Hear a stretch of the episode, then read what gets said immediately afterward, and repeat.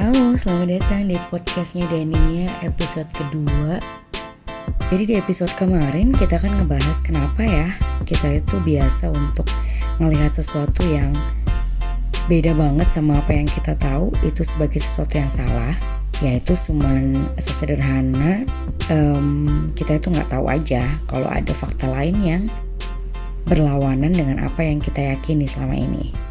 Nah, kalau kita ngomongin aborsi, sebenarnya ini tuh kayak isu yang dari tahun uh, dulu itu sebenarnya udah banyak dibahas gitu. Cuman kayak don't ask don't tell gitu. Um, lo tahu, gue tahu, tapi ya udah jangan diomongin gitu. Kesannya setiap kali kita bilang uh, atau ada kasus aborsi yang di blow up sama media, komentar yang paling banyak dikeluarkan adalah Emang nih pergaulan anak sekarang tuh nggak bisa diatur. Emang nih anak-anak tuh sekarang udah kebelabasan pacarannya. Atau kayak anak-anak tuh kayak nggak ngerti ya batasan pergaulan antara laki-laki dan perempuan. Kesannya ya itu adalah sebuah kesalahan individual yang terjadi karena pergeseran zaman gitu.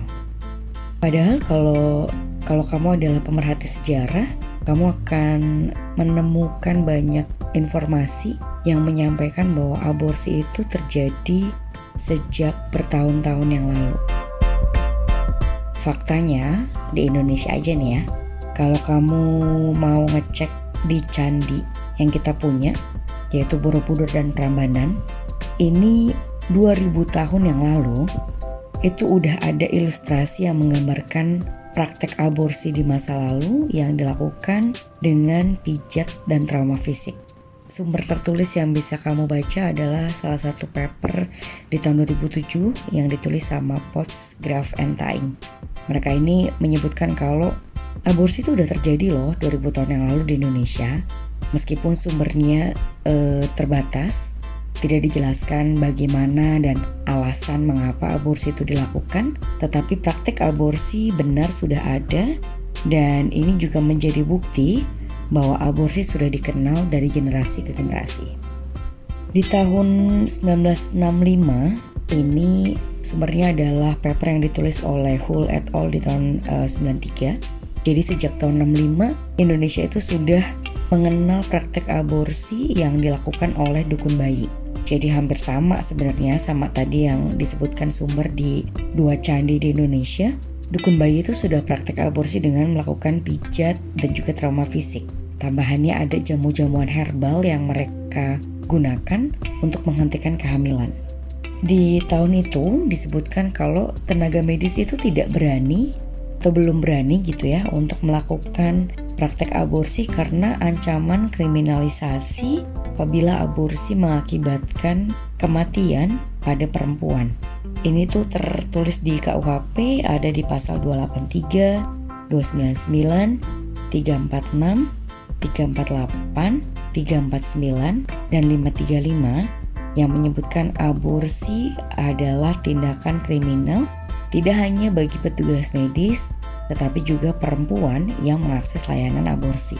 Fast forward di tahun 2009 itu terbit Undang-Undang Kesehatan nomor 36 yang memberikan uh, pengecualian gitu ya bagi aborsi yang dinyatakan boleh aja dilakukan tetapi harus ada dua indikasi yaitu kedaruratan medis dan uh, korban perkosaan. Kemudian di tahun 2014 ini pemerintah mengeluarkan peraturan pemerintah nomor 61 yang menjelaskan siapa saja yang boleh memberikan layanan aborsi, juga batasan usia kehamilan dan indikasi pembolehannya. Jadi udah mulai kayak ada titik terang nih kalau misalnya eh, apa namanya perempuan-perempuan yang memerlukan layanan aborsi itu eh, pemerintah mulai mengeluarkan aturan mana yang boleh bagaimana uh, indikasi yang menyebutkan ini adalah kedaruratan medis, kapan boleh dilakukan dan siapa yang boleh melakukan. Sudah mulai tidak harus sembunyi-sembunyi istilahnya karena akhirnya layanan ini diakui oleh pemerintah memang dibutuhkan oleh perempuan meskipun masih ada uh, dua batasan yang diberikan oleh pemerintah. Kalau ngecek lagi itu di tahun 2018 ya, uh, aku sih belum ngecek data lebih jauh dari itu. Jadi berita di 2018, 2017 itu banyak banget berita kriminalisasi aborsi. Aku bilang banyak karena setiap kali kamu ngeklik atau nulis keyword aborsi di Indonesia dan nyari di bagian news atau berita, itu yang keluar isinya rata-rata adalah um, tugas medis yang dikriminalisasi, dukun bayi yang ditangkap, kemudian perempuan yang mengakses layanan aborsi yang uh, ditangkap, atau kalau misalnya um, perempuannya tidak selamat, berarti yang ditangkap adalah laki-lakinya dan um, petugas atau penyedia layanannya. Tapi kalau perempuannya selamat ya perempuannya yang juga akan dijatuhi hukuman gitu. Jadi kayak kalau kamu selamat kamu dijatuhi hukuman atau pilihan lainnya ya kamu tidak selamat gitu. Agak terlalu tidak manusiawi kalau aku bilang karena sudahlah pilihannya dibatasi sekalinya ia selamat, kemudian ia yang harus diadili gitu. Dia yang dikriminalisasi. Kemudian di tahun 2020 ya, kalau nggak salah 2020 benar. Ramai lagi uh, hashtag reformasi di korupsi. Ini lumayan masif gerakannya. Kalau kamu sempat ngikutin bagaimana ini itu jadi kayak momentum menurut aku karena banyak banget anak muda yang turun ke jalan, diskusinya mulai sangat terbuka. Um, perdebatannya tidak cuma sekadar kamu pro atau kontra dengan pemerintah, tapi banyak banget diskusi-diskusi yang menurut aku sangat berisi dan menjadi titik um, kritis yang membuat semua orang tuh jadi pengen ngeluarin pendapat, pengen baca apa sih reformasi di korupsi itu gitu. Di situ juga ada satu yang ngomongin soal aborsi. Salah satunya adalah perempuan yang aborsi akan dikriminalisasi lagi. Jadi mundur lagi tuh, udah sempet kayak boleh, udah sempet diatur, udah sempet mau diobrolin ini kira-kira siapa penyedia layanannya. Eh dibilangin lagi kalau kamu aborsi ya kamu akan dikriminalisasi gitu sama pemerintah. Dari panjang perjalanan tadi um, apa namanya dari Arca di tahun 2000 tahun yang lalu. Benang merahnya cuma satu. Layanan aborsi itu benar-benar dibutuhkan dan benar ada meskipun tidak boleh dibicarakan kalau mau denial enggak kok nggak ada gitu ada loh angkanya jadi di tahun 2008 ada survei dari Goodmacher. Ini survei terbaru ya. Aku tuh udah cari banget nih 2000 2020 kemarin 2019 pas aku lagi ngerjain tesis ini tuh susah banget nyari data survei terbaru tentang aborsi. Jadi di tahun 2008 itu angkanya adalah setiap 1000 perempuan di usia reproduktif di Indonesia 37 di antaranya ini pernah melakukan aborsi. Di 2016 ini ada paper juga dari salah satu NGO di Indonesia yang mencatat ada 1829 telepon uh, untuk permintaan konseling tentang aborsi.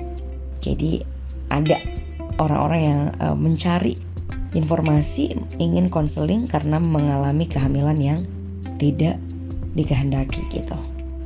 Ini baru catatan sejarah ya. Ibarat gunung es Aku yakin banget angka ini baru mendeskripsikan puncak yang sangat kecil, bukti bahwa layanan ini benar dibutuhkan. Apakah kemudian kita mau abai dan bilang data ini mengada-ngada? Jawabannya gampang aja. Kamu coba ingat-ingat ya, sepanjang hidup uh, kamu yang lagi dengerin podcast ini, pernah nggak denger entah gosip, entah ketemu langsung, entah kamu sendiri itu mengenal atau lihat atau tahu orang yang membutuhkan aborsi di lingkunganmu ya, bukan dari baca berita, bukan dari bukan dari apa namanya lambe turah gitu. Bener-bener yang kamu tahu gosip orang yang kamu kenal itu butuh aborsi atau mengalami kehamilan tidak dikehendaki. Aku yakin kalau kamu udah berusia di atas 10 tahun kayak kamu kalau dengerin ini sih kayaknya udah lebih lah ya dari 10 tahun itu kamu pernah ketemu setidaknya satu paling enggak satu aku yakin kamu pernah ketemu paling enggak satu. Minimal banget satu. Tapi aku yakin lebih dari satu. Itu baru kamu ya. Coba kamu survei ke teman-teman selingkaranmu. Pernah gak sih mereka ketemu orang yang pernah membutuhkan layanan aborsi karena kehamilan yang tidak dikehendaki. Gak perlu tahu alasannya, gak perlu tahu apakah kemudian ia berhasil mengakses layanan ini.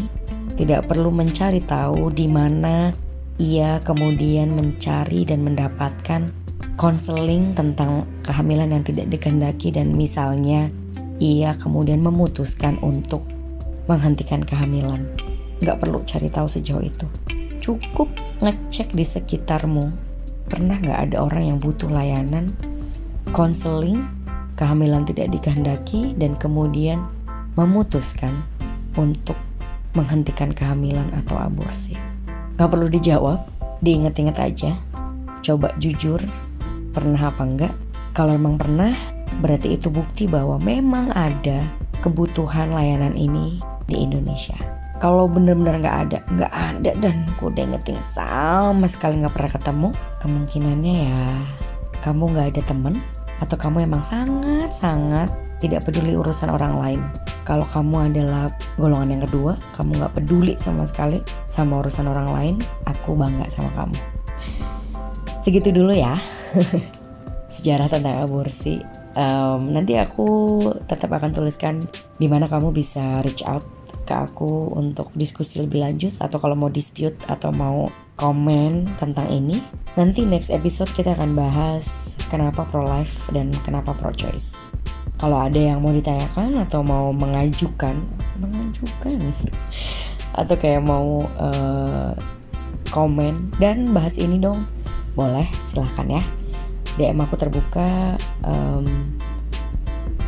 DM aja sih kan podcast mah nggak terima komen ya emang agak egois Terima kasih sekali lagi sudah memberikan atensi. Nama aku Dania Muhas.